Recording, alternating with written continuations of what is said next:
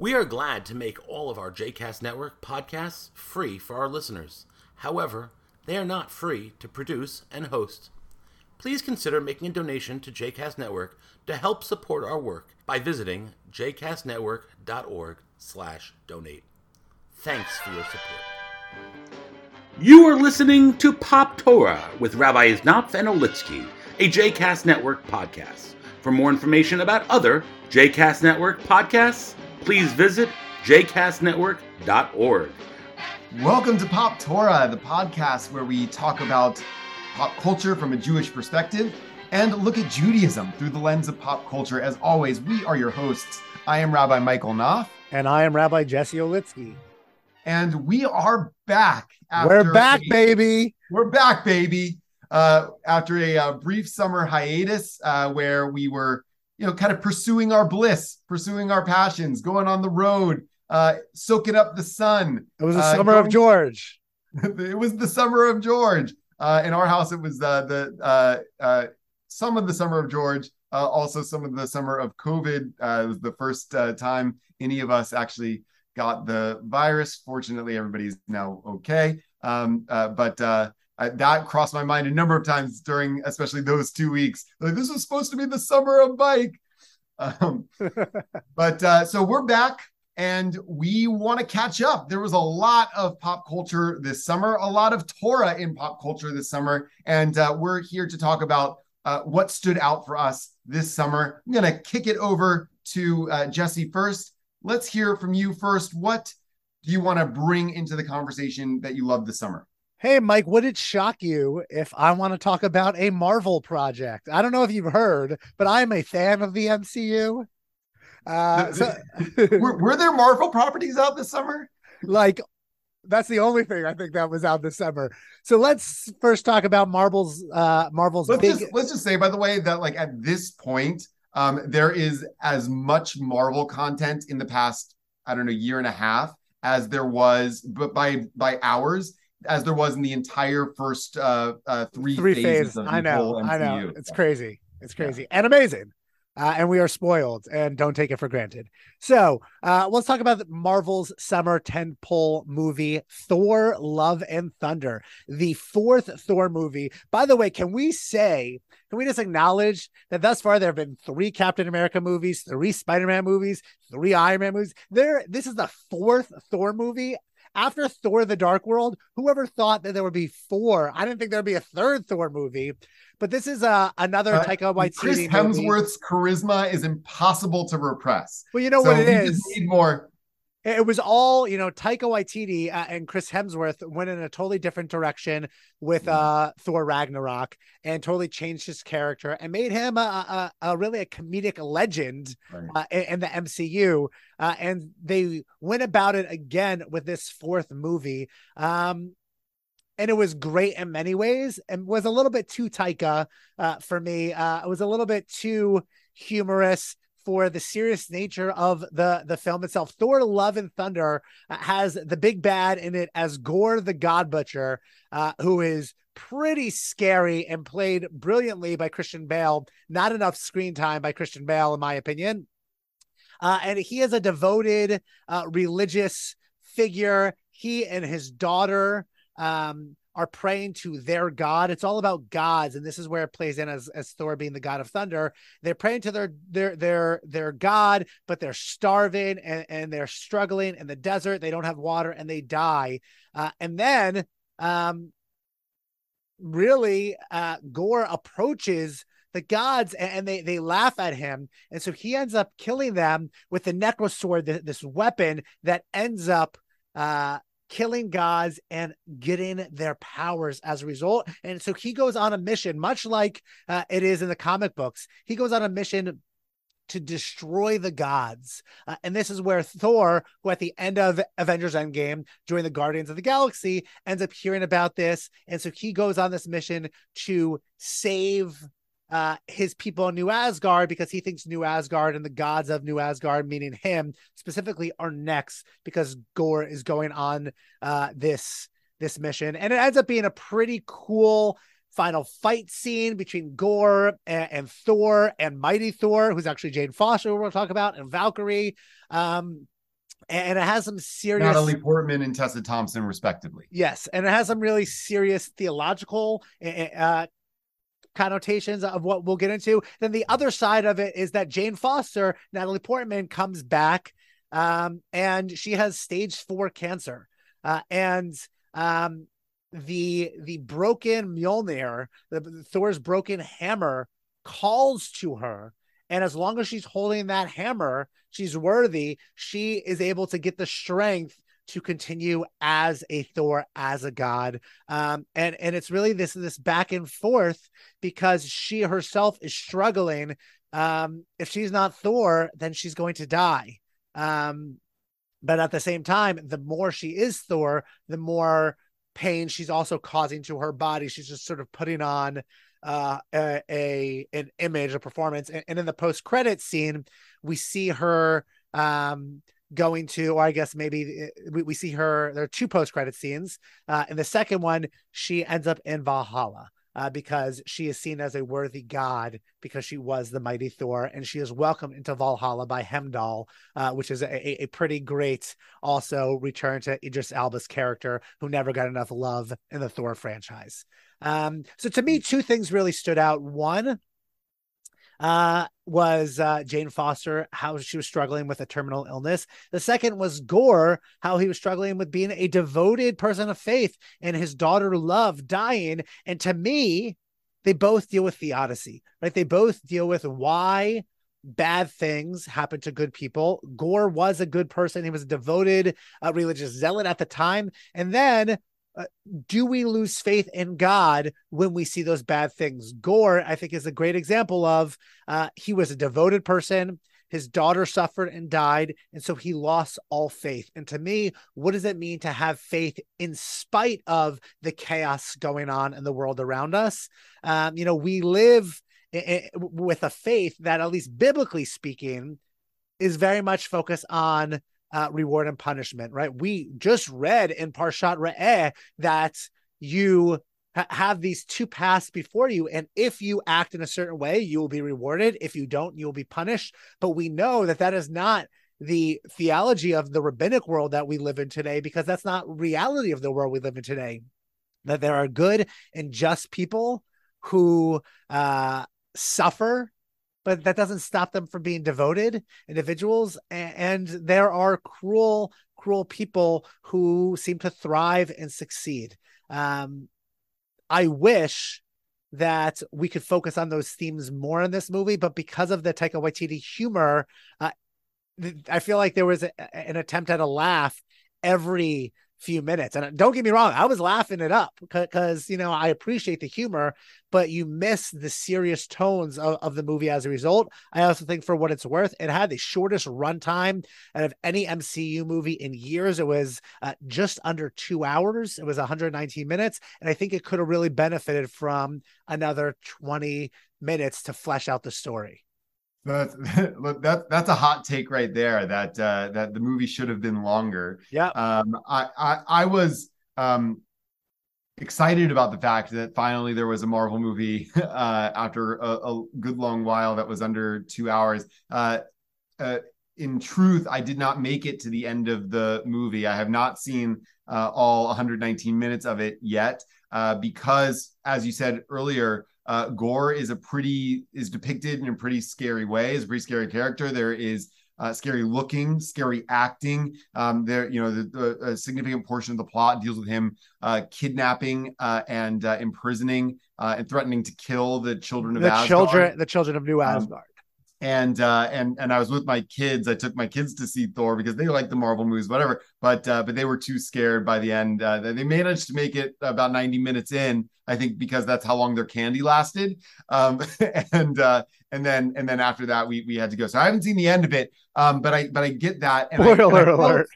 Felt, I felt similarly about the uh, the movie, you know, as a as as cinema, right? As as a film, I um, I think that you know, Marvel definitely let Taika Waititi's freak flag fly, and uh, to mixed results. I love Taika Waititi, um, and I think uh, Chris Hemsworth is uh, has is a great comedic actor. Um, that was a great discovery of, uh, of of the Marvel folks in Taika Waititi um, to capitalize on that. I just feel attacked that someone who is so funny uh, is also so unbelievably handsome. Um, that just feels unfair to me.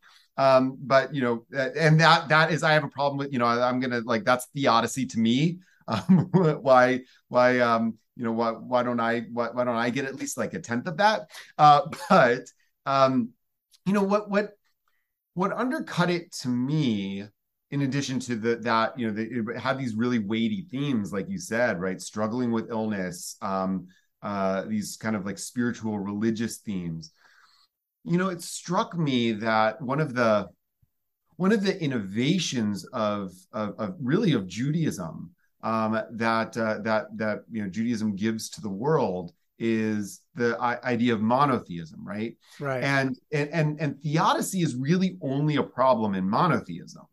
Um, right because if, if there's if there's only one god and god is the source of you know of everything um, and as is usually discussed in kind of classical theology that god is all the omnis right god is uh, uh, omnipresent, right? God is everywhere, omniscient, God knows everything, and omnipotent, God is all powerful, right? Then, um, then you have a real problem there when bad things happen um, to people who seem to not deserve bad things to happen to them, um, because it, it, you know, you either have to impugn that person. That's the whole book of Job is really about that challenge. But the it so it seems to me that the benefit of a, a, a world in which there are many gods, as is seemingly the you know the marvel universe or multiverse in which there are many gods and many different possible universes and timelines um, is that if your god fails you just find a different god. I mean i guess one of the things that the movie suggests is that like all the gods are uh, petty and self-absorbed and so there's no better god for Gorr to have turned to and his and his you know this is like the you know, and some of the best Marvel villains, I think, are are are, are in this vein, right? Killmonger uh, and um, uh, uh, Thanos are, are two uh, obvious ones that come to mind. Is like that they have a legitimate have a reason. Point. Yeah, they have a point. They have a point, right? So if if we are living in a in a universe in which we believe that gods are apathetic, selfish, uh, petulant, petty, right, and to to a god, right, every single one is like that. Um, then yeah, right, Gorr's got a point. Um, but I, I'm not like you know from from my um, religious experience, right? Uh, Jewish tradition doesn't think about God in the same way as the gods in general are depicted in the movie. So I'm not sure it yeah, was like a, you, you know, a religious comment. You, you know, it's it's interesting in rabbinic literature, right? In Midrash, when we find um, Satan, the adversary, challenging God. Uh, there is a bit of an ego back and forth. You know, some of Midrash suggests that the reason why uh, the Akedah, uh, the binding of Isaac, happened was because Satan tried to convince God that Abraham actually wasn't uh, a, a, devout Jew, uh, wasn't devoted to him and to monotheistic uh, ideals. And so God challenged him, at, at, right? Literally, as the Torah says, gave him a test to, to test him to prove a point. Um, that's not the world that that that we live in. That's not the Judaism that we believe in today. I will say it's also not clear that that's what um, that that's what the nature of the test was in in Genesis. But Correct. anyway, uh, I, I, I, I, will say that we do have in the post Holocaust world, we do have a generation of, of, of, Jews who are committed to Judaism as a people, uh, like the peoplehood of the Jewish people, but who are totally atheists because of some of their firsthand experiences uh, at the hands of the Nazis, right? Survivors of, of the Shoah. Um, and uh, what I find really interesting, I know, Mike, you said you didn't see the end of this movie, so spoiler alert, but how the movie ended, I, I think was what, what was really telling, right? They end up as they're fighting, they destroy the Necrosword. Gorr is freed from the influence of this Necrosword. By the way, I wonder if the Necrosword has any connection relationship to um to to Venom and, and that sort of thing, but that's a whole nother story. Um, and they end up in eternity's realm. And when you they were in front of eternity almost like a genie that Gorr could make one wish. And thor senses that his wish is going to be to destroy all the gods. That's what he wanted. Uh, but thor said is that really what you want? Your daughter died and you want to destroy all the gods. And in the end he says no i want to uh, i will i will take my own life uh, in order to save my daughters which is something that I know, Mike, you would agree that any of us as parents would say, right? That, that we would risk our lives if it meant that our children would be safe and healthy and protected. And so in the end, rather than destroying the gods, he all he wants is for his, daughter to be revived and she ends up coming back to life and is ends up being raised by Thor. And I think it speaks volumes that when we uh, deal with loss and illness and pain and suffering, uh, we, we blame it on the gods, or really in our case, on God um, because we don't know who else to blame. We don't know who else to turn to. Uh, and I think that's okay, right? Our relationship with God can be at times relationship and when we, we scream at God and yell at God and cry at God and, and curse at God, that we can be angry with God. Uh, to me, that's part of this covenantal relationship. Uh, but it's not what Gorr does, in which Gorr says, I'm going to abandon the gods and kill the gods uh, because he sees the ego of the gods. Hmm.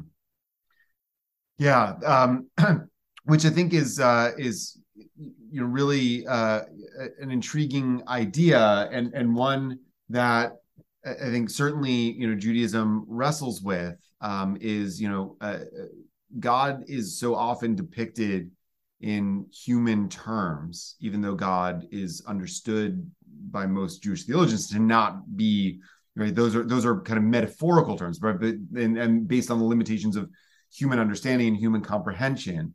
Um, but you know uh, uh, the you know humans talk we talk about god using those human terms and therefore god has will god has ego um, god has um, right anger love human emotions in, in jewish tradition which are all by the way uh, arguments against if God has those things, then God um, is not um, you know is, not the perfect entity that that that in philosophy right. God is so often uh, characterized as.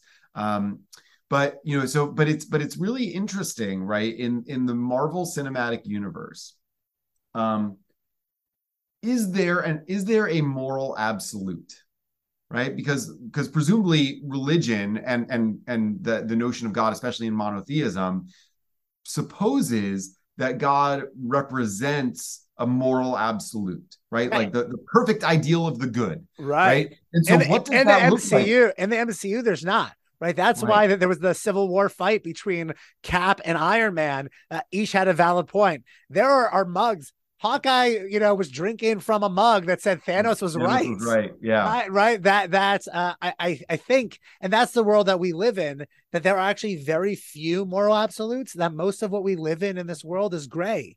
Um. So how do you? So so this is a question that I have. Right. How do you live in that kind of world, and not just be among people that are like you know shrug emoji, lol, nothing matters right? It, right. If there are no, if, if there's no, you know, uh, clear objective uh, um, of, of, you know, what's what's what's the good to which we ought to all be pursuing, um, the ideal to which we all, uh, you know, uh, are striving.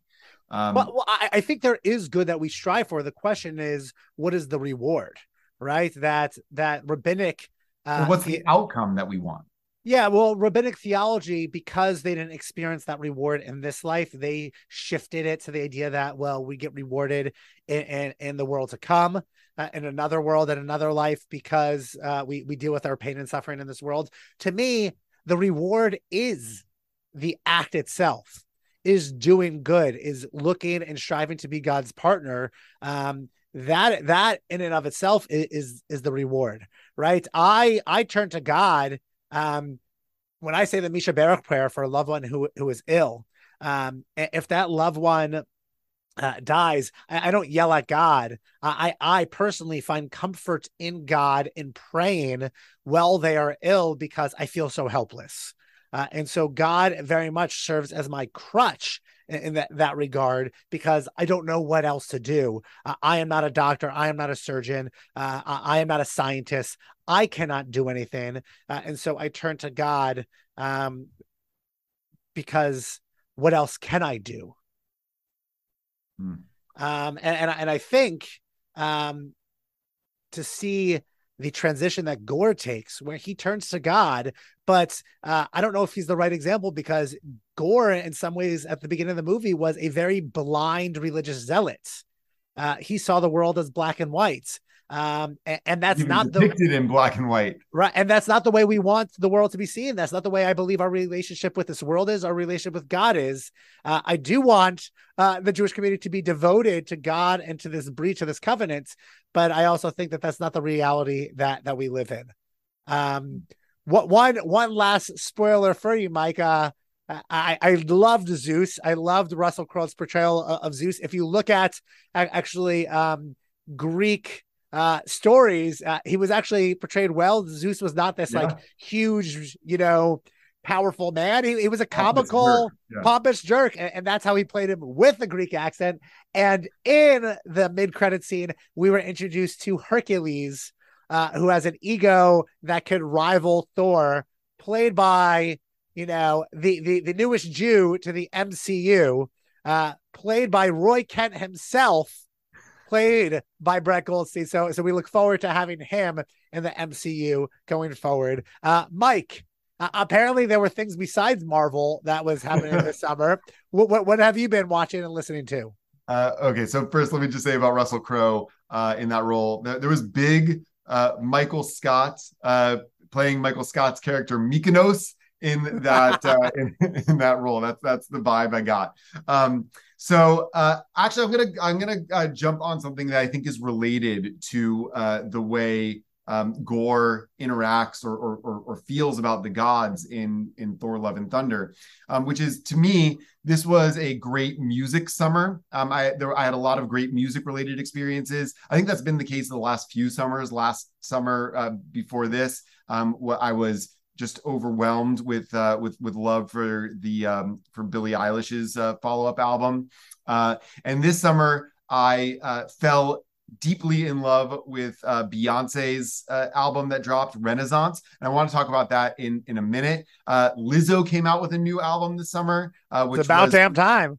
which is about damn time. Uh, and uh, and that was good. I, I was not as overwhelmed in love with it as I was with her uh, previous album. Uh, it definitely had some great uh, jams on it. I love the uh, the the opening, which I imagine, even though I'm not on TikTok, has launched a lot of TikToks. Which is, you know, I um, I've been home since 2020. Um, I've been uh, twerking and drinking smoothies. It's called healing. Um, that was really kind of my vibe the whole summer. Um, uh, I have no videos of me twerking though, so don't uh, so don't at me. Uh, but I but to the uh, I think related to uh, Thor: Love and Thunder was a documentary that dropped recently on Netflix um, called Woodstock '99 uh, Trainwreck or Trainwreck Woodstock 99, a three part documentary series about uh, the catastrophe of uh, the 1999 uh, revival of uh, the Woodstock Music Festival. Which I and remember I, well. I, I, remember well too. Um, I was, uh, let's see, summer of 99 was the summer that I was before I entered my junior year of high school. Um, so it was on USY on Wheels that summer. You and I spent that summer on USY on Wheels. That's right. Um, and you know, so the the the uh, the, the musical acts, there was a you know whole nostalgia kick of the musical acts, Limp Bizkit, Korn, um, Rage Against the Machine. Uh, so there was there's a nostalgia factor of of seeing the movie but what what i thought was really in, you know what what i remember of the debacle of woodstock 99 was um, a, a, sense that uh, you know people were mad because it was hot and there was no water, or or that water was really expensive and people weren't allowed to bring in their own water, and that there was just like a lot of angry white men um, listening to a lot of angry music, and they decided to you know act out on their rage and aggression. And those are truths True. Um, that I think came out in in the story. But the way the story is told in this documentary series uh, really, I think, depicted um, a, a, sense of the of the utter negligence and disregard uh, for the the the people that they were supposed to be taking care of um, as you know as as ticket holders as patrons of this festival of the organizers. Um, the organizers really had a uh, you know were, were um, I think understandably wanted this to be a money making venture right? They weren't putting on a charity which is which is fine. Uh, you know granted we're in we're in a capitalist economy right? You're you want to put on a concert to make money. Um, but there were clear decisions that the organizers made um, in this uh, in in this concert to you know to maximize their profits to benefit themselves uh, at the expense of the uh, w- at, at, the expense or without taking any consideration into what the user experience was, um, uh, to what um, uh, to what the atmosphere was going to be like on the festival grounds. So, you know, it wasn't just that they weren't allowing people to bring in their own water and selling bottled water at $4 a pop, which even now is expensive to sell a bottle of water, right? 20 plus years later. Um, but it was that they, you know, did not really have uh, uh, working water. Turned out that uh, at least by the end of the festival, all of the running water in the facility was uh, terribly contaminated by human waste. Um, and uh, so people, it was it uh, it was hot and it was on a military base, which you know they had decided to uh, host the concert there for a handful of reasons. Among them, uh, that the original Woodstock in '69 and Woodstock '94 um, uh, people they had a lot of gate crashers, uh, and so the military base had you know kind of an impenetrable fence around it. Where They reinforced the wall that they called the peace wall, which was which also there was you know a lot of uh, cynicism, cynical capitalism uh, involved in in this, um, and then you know uh, made a deliberate decision uh, to fill the, the the the bill of musical acts um, with with with very um, aggressive masculine acts. And you know, the, the it, it, was about commercialization, right? So right. they were all about how do we sell tickets, and so they focus right. on who are the pop music's uh, most successful or, acts rock, at the time. Rock, rock music specifically, right? It's because he could have had NSYNC and Backstreet Boys and Britney Spears, who were, who were some of the biggest acts at the time, but they decided to focus on rock, which is understandable. That was kind of the Woodstock vibe. Um, but uh, but but they you know they they you know focused on bands like Limp Bizkit and Korn and, and Rage Against the Machine, Metallica, which are which are eh, the organizers tried very hard to uh, to pin the blame on the bands and uh, and like what they called a few bad apples in the crowd. And it was very clear in the course of the documentary that, like, while it may be true that the bands that played um, you know, ha- we're, we're Kid Rock, we're, we're, we're, you know, uh, of a moment of very, uh, of, of, aggression, male aggression, uh, and chauvinism and misogyny that was very present in some of the uh, some of the rock and roll at the time. I, I take Rage Against the Machine and Metallica actually out of that equation, but certainly true of Limp Bizkit and uh, and Kid Rock. Um, uh, I, in watching the documentary, you know, could Limp Bizkit could Fred Durst have you know gone on stage uh, and said, you know, everybody, let's take it down a notch, as the Offspring did uh, in in the uh, in in the course of the performing? Yeah, they could have, but it was not Fred Durst's job to um, to calm the crowd down. It's Fred Durst, Durst's job to be Fred Durst and to give a great Limp Bizkit show, which he did. Right? It was Korn's job to give a great Korn show, and I'm not even a Korn fan really. Um, but I watched, you know, the footage of their concert and I, and, and I turned to Adira, my wife who I was watching with and saying like, Korn did their job in that concert. They put on a great show. Like they had to win over non-Korn fans. And like the, I'm not a Korn fan, and I could say like they put on a great show. So the so what why I think it's related to the themes in Thor: Love and Thunder um, is you know a sense that like there are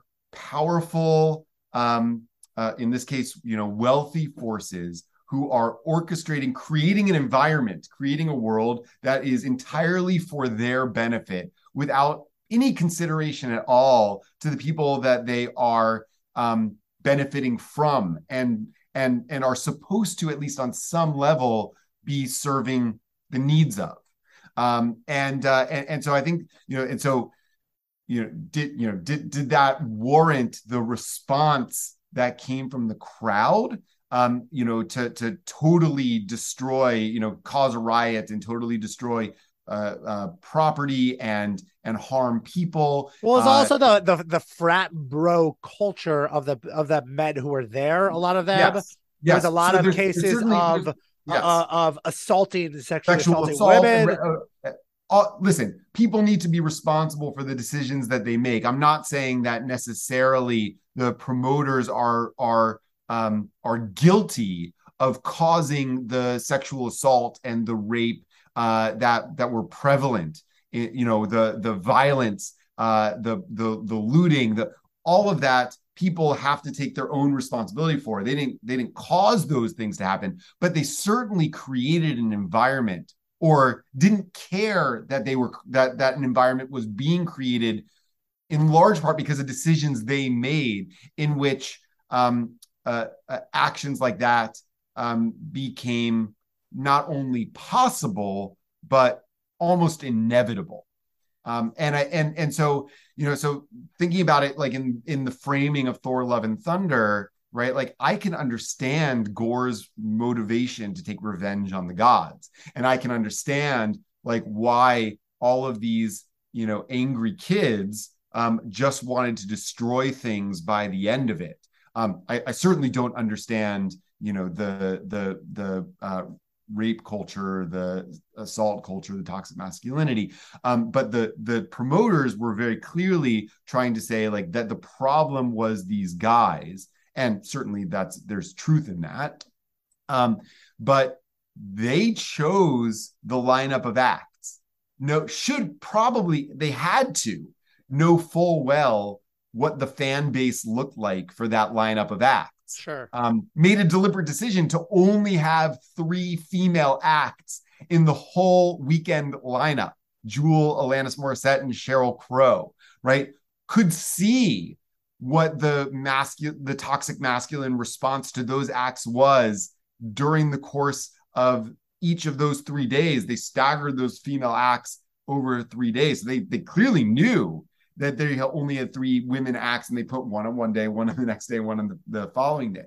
So um, so I, I do think it's it's a um uh, a, a, a comment um, and and I think the documentary I think really does um, uh, provide this comment of okay, so who's who's responsible in a you know in a train wreck like that, right? It's like Heschel says, right? Some are guilty, right? So the people who assaulted women, raped women, committed acts of violence and arson, like they're guilty.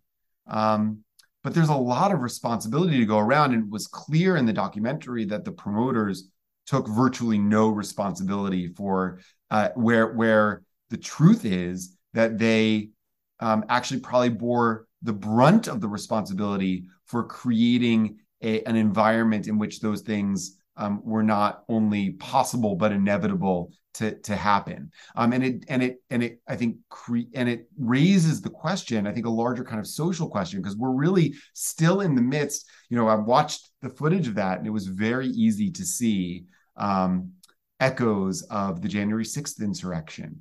Um, you know, we're we're and, and and on the one hand, like I, I have I'm filled with loathing and abhorrence for the people that committed those acts, and even more for the uh, for the for the political leaders that you know incited, encouraged, and are now excusing um, uh, and and even courting the support of people that were involved in in those actions and what it means for our democracy, what it means for the safety of the Jewish community, and not to mention other minority communities in America. All of that is is uh, is is true, and yet I think that the presence of that uh, rage is at least in part um, related to um, uh, a, uh, a sense that people have that people in power, both political power and economic power, couldn't care less about uh, the well-being of the broader body politic, um, and and and only care about their own power and privilege. Right. Well, the, the feedback from Woodstock 94 which I remember as being pretty successful, uh, much more peaceful. Um, sure. But didn't make money. That's what how the Right. documentary starts, and so that's what they were concerned about, right? Right? They took the image and the, H- the HBO Max documentary, just to just to interrupt you for a second, the HBO Max version of the documentary, which came out last year, uh, uh, suggests that '94 was not as much of a failure as the the um, the uh, Netflix documentary suggests that it was. Um, it didn't make as much money, but I don't think that they would have had a 99 if 94 wasn't in some way successful. Sorry. Sure. Um, uh, my only point is, is that that's all that they were concerned about, right? They outsourced everything because they were concerned about making money, um, a- a- and um, aren't concerned about anything else. And you know, you look at some people in positions of power, all right, and that's what they're concerned about. They're concerned about how policies benefit them and only them, and they're only concerned about making money. Uh, and as long as the economy is good for them, they're fine. And when all of a sudden a policy goes into place where it doesn't benefit them, uh, and may benefit other people, but they have to pay higher taxes or something like that, or their fair share of taxes, uh, that's when uh, the, the the frat bros uh, go crazy. Yeah, and you know, so I, I keep on coming back to you know the the uh, the um, verse in the Torah that says you know uh, lo ta'amod al dam which we often translate as "don't stand by" or "don't stand id- idly by the blood of your neighbor." Um, but but a, a lot of translations actually say that the real meaning of it is don't stand on the blood of your neighbor. In other words, don't profit by uh, other people's pain right? And uh, and so you know that i think is um uh, a uh, this this movie uh, the the series is a uh, is a cautionary tale about what happens when people do that when they when they um at least don't care about the pain that they're inflicting by the choices that they're making in order to make a profit themselves if not actively benefiting from other people's pain um, uh, you know, in a deliberate way. Um, and so, uh, and I think that you know, I contrast that with um, with uh, you know, there's still that. I mean, that's still obviously very present in capitalism generally, the music industry specifically. I don't want to portray you know Beyonce as some saint, but I think that there is that, that there were lessons learned in in music uh, from that moment in music and that uh, and, and that experience specifically. And I think that the the way uh, we relate to music and the way that artists relate to their fans now um, is is different. And I think that like um, uh, you know th- there was there was something present in that moment where um, and you know, the the the the the promoters who were involved in Woodstock 69 and Woodstock 94, you know, put the blame on the on the people or or mostly on the bands and on the people to say that like there's something wrong with this generation um uh, because they don't have the values of peace and love and harmony that that that that, that people had in Woodstock 69 forgetting for a fact that actually Woodstock 69 as the HBO Max version of the documentary shows was not as like much of a success and utopia as is often portrayed by by the baby boom generation. Um but that you know the, the the problem isn't with like it's not that the kids aren't all right. Um it's that um the the the kids are relating to their world differently than their parents generation have different concerns different problems different challenges. And the um and so like i think that that what's happening in music right now is there's much more direct interaction between um, mu- between artists and their and their fan bases, um, not mediated as much by major corporations like you know uh, uh, record labels, television, whatever. There's the you know the the sort of um, uh, diversity of the market means Sure. that that musicians have to actually say something um, that's that's meaningful. Uh, And so I think you get something like you know you get Lizzo, you know, uh, be, finding success in, in really promoting a- an ethic of body positivity and and self care. Beyonce, you know, talking about like empowerment and and ownership. Right, "Break My Soul" is not only a jam because it's a, a major earworm, uh, but also because it's actually saying something. Um, uh, it, it's you know people are people are I don't know if it's a good thing necessarily. People are quitting their jobs because of Break My Soul. Um, because Beyonce is saying like like you don't have to put up with um, you know with uh, with with with with people trying to make you who you are not. Right. right? Fred Durst, like the the the Limp Bizkit response to that is just smash things. Beyonce's response is take your life into your own hands. Take responsibility for who you are, love who you are, be who you are. Right. That's a very different, I think, kind of message. And, and what I loved about Renaissance, bringing it back to bringing it back to that. Yeah, no, I I I agree um with, with what you're saying and, and it and it's sort of generationally um really important thinking about where we were as a society, where young adults were uh, a generation ago at, at, Woodstock 99 versus where we are as a, as a society now. Um, and what role music should play. I feel like as it did in the 60s uh, in, in, messaging our beliefs to a generation uh, and, and being a moral voice instead of just being a voice of loud screaming and banging your guitar on the ground. Absolutely. Uh, hey, Mike, did you know that there were other Marvel things? Get out of town. That happened this summer. That is true. Uh, Miss Marvel, uh, the most marvelous of all Marvels, Miss Marvel, uh, was the latest Disney Plus show that premiered uh, early summer, premiered uh, in, June, and, and, it was shown weekly June and July of this summer. Uh, and it tells the um, the the story of Kamala Khan, uh, played by beautifully by Iman Vellani, uh, a 16 year old Pakistani American in Jersey City, Jersey strong, Jersey proud, Jersey represent, uh, and uh, she is a fangirl of uh, the Avengers of Captain Marvel specifically, um, and uh, she goes to Avengers Con, which I, would love to go to Avengers Con personally. And she wears her nanny's, her great grandmother's bangle. And in doing so, she gets all these powers.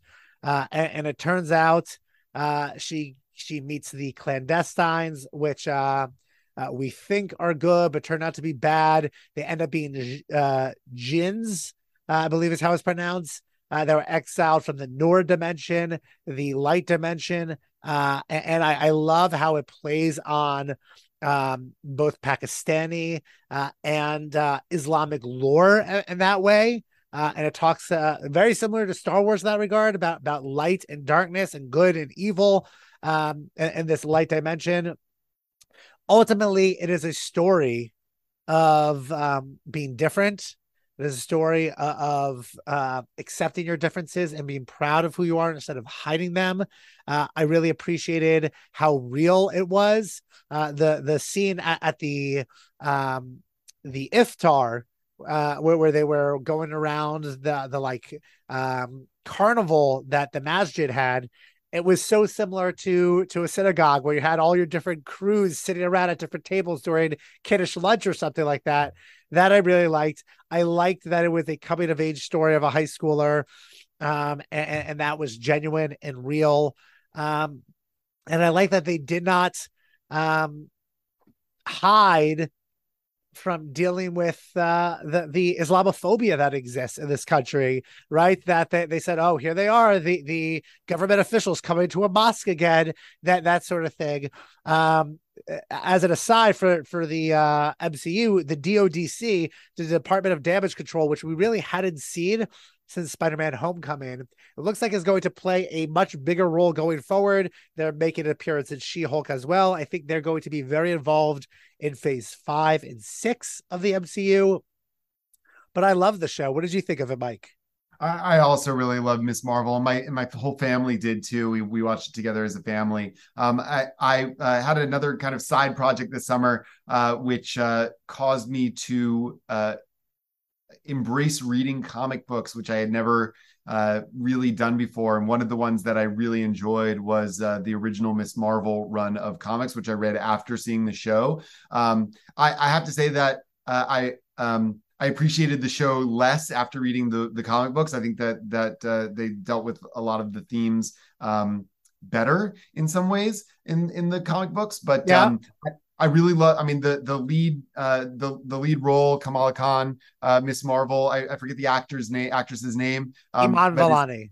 yeah, it's such a find. Just, uh, just uh, you know, in, uh, incredible. I think this is her first. Her, this is her breakthrough role. Um, and uh, so that was that was great. And I, you know, I loved the you know uh, uh, immigrant Pakistani Muslim uh, family dynamic stuff. I loved um, and learned a lot, honestly, from uh, bringing in the uh, the the issue of uh, the British partition of, of India and Pakistan. Um, Stu- stuff that, admittedly, with my white privilege, I really did not know a lot about.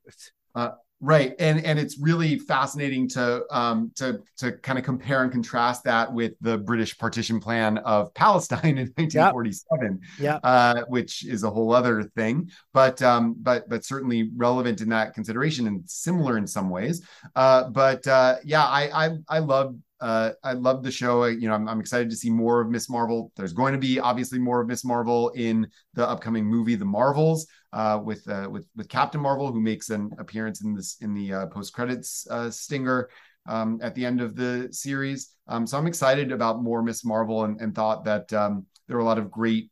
It was just great fun, but also like interesting um, themes to explore that struck me that resonated with me uh, religiously and as a you know even though i'm i'm a, a white cisgender straight male in is as part of my identity um resonated with me as a minority in america too Yeah, we live in a Christian society, uh, right? And so much of the story was about how you fit in as a person of faith, uh, with with rising uh, and and increasing bigotry towards the Islamic community, towards the Jewish community. Um, how do you and, and I respond love to and I love that and I love that you know the that that faith uh, you know, that that religious commitment was was depicted you know kind of across the spectrum but like the the you know her religious brother um uh was not even though in the in the comics he's actually more of like a um uh um his family doesn't quite understand him as well. Like they're not as uh they're they're not like on board with his religiosity. Uh the show kind of depicts him as like he's religious but cool, you know, and uh, and you don't get a lot of that in in uh, in TV or movies today.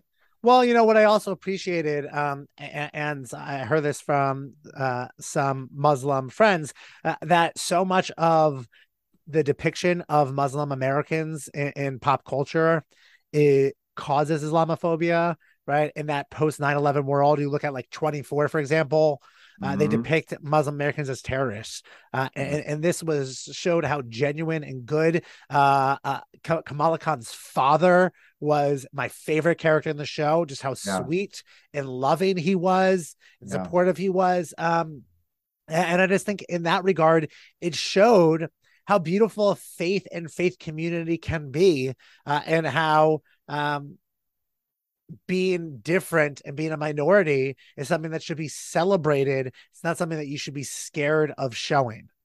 Um, yeah, I do want to say that um, I, I'm I, I I love to be a part of a community where there's a where there are competitive races to be on the board, um, and and you know, and I would love to have you know a uh, a high schooler, right? a high I love to have a high schooler like eager to be involved in synagogue leadership. Um, a, uh, a, a a Jewish community like synagogue festival that looks as fun as theirs do. I, I have yet to see it in uh, in Jewish communities that I've been a part of. But um, so there that was an element of uh, what it seemed to me was fantasy, but uh, in the show, but but maybe not. I don't know. I, I haven't been that close to uh, Muslim communities, so maybe I'm wrong. Fair enough. Fair enough. Um, well, we could all use a little bit uh, of the positive light from the Noor dimension, uh, good lights, uh, and, and and I think Miss Marvel uh, is that that light uh, in in this world can be that that good positive lights. Uh, predictions. I think she's going to be part of the the Young Avengers crew that's going to be appearing somewhere in, in Phase Five or Phase Six. Um, you know, between her and uh Kate Bishop as a new Hawkeye.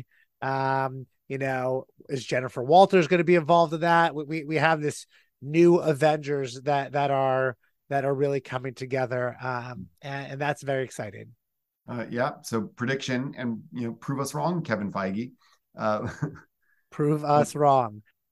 Speaking of light and speaking of darkness, I uh, caught on to uh, the Apple TV Plus show for All Mankind this summer, which had uh, its third season uh, uh, that that started uh, airing uh, in June and, and, wrapped up in August. Um, I had not uh, seen the show, but it was you know the third season was very buzzy, so I uh, decided to go back and and watch uh, all three seasons uh, over the course of the summer. And if you're not watching For All Mankind, Jesse and our listeners, uh, I really commend it. I mean, it's just a you know it, it starts out kind of like you know it's Mad Men in space. Um, it, Speaking about talk- a multiverse, it's a it's a whole other alternate reality. Right. So uh, it uh, it's you know it's it's a period drama. Uh, but it is also in some ways a sci-fi drama because it uh, proposes kind of an alternate history where the Russians are the first to land on the moon. You know, basically all of history is the same until the summer of 1969 uh, when the Russians beat the Americans to the moon by like a month, um, and uh, and then the timeline, you know, tracks with uh, our current, you know, our our our, our real world history uh, in some ways, but diverges from it in very interesting ways, right? So, um, you know, uh, uh, you know what what happens to the space race if uh, if the Russians go first, and um, the the show focuses uh, basically on uh, the the folks in the pardon the pun, but the NASA orbit, the the people in the um, uh, in mission control, uh, in NASA administration, the astronauts and their families, uh, and and those surrounding them. But it really explores themes like, um, as as the title suggests, um, uh, what responsibility do we have and why um, to and loyalty um, to our nation? Like, what's the what's the virtue of patriotism? Um, is is I think one of the questions that the show asks, and something that I think uh, I'm thinking a lot about leading up to the high holidays. Uh, one of the uh, uh most frequently repeated prayers in uh, in high holiday liturgy is Amidah, and we're praying that God uh, ta'avir memshelet zadon min haaretz, that God um, uh, roots out or removes the uh, the the uh, the arrogant kingdom from the world, right, and kind of replaces the uh, uh, replaces all human rule with with direct divine rule. So there is a this ideal, I think, being presented in Jewish tradition um, that you know that that all uh, that that all you know human society um, is imperfect, sometimes corrupt, um, but yet, you know, we often kind of uh, uh, see ourselves as needing to be uh, loyal to, uh, and we hold up as an ideal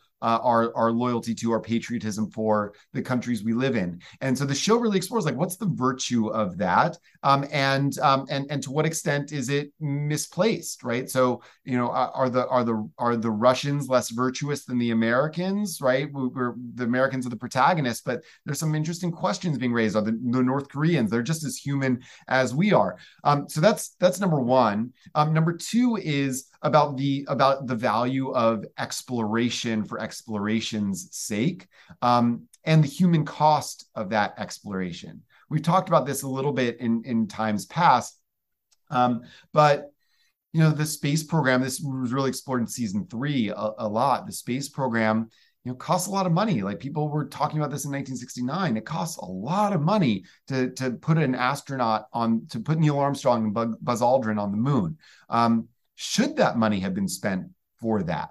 Was there tangible benefit for Americans, for all mankind in a human being walking on the surface of the moon? Or should those billions have been spent elsewhere? And the, the, the show really, I think, does wrestle with that in, in meaningful and, and interesting ways. It obviously focuses on the exploration.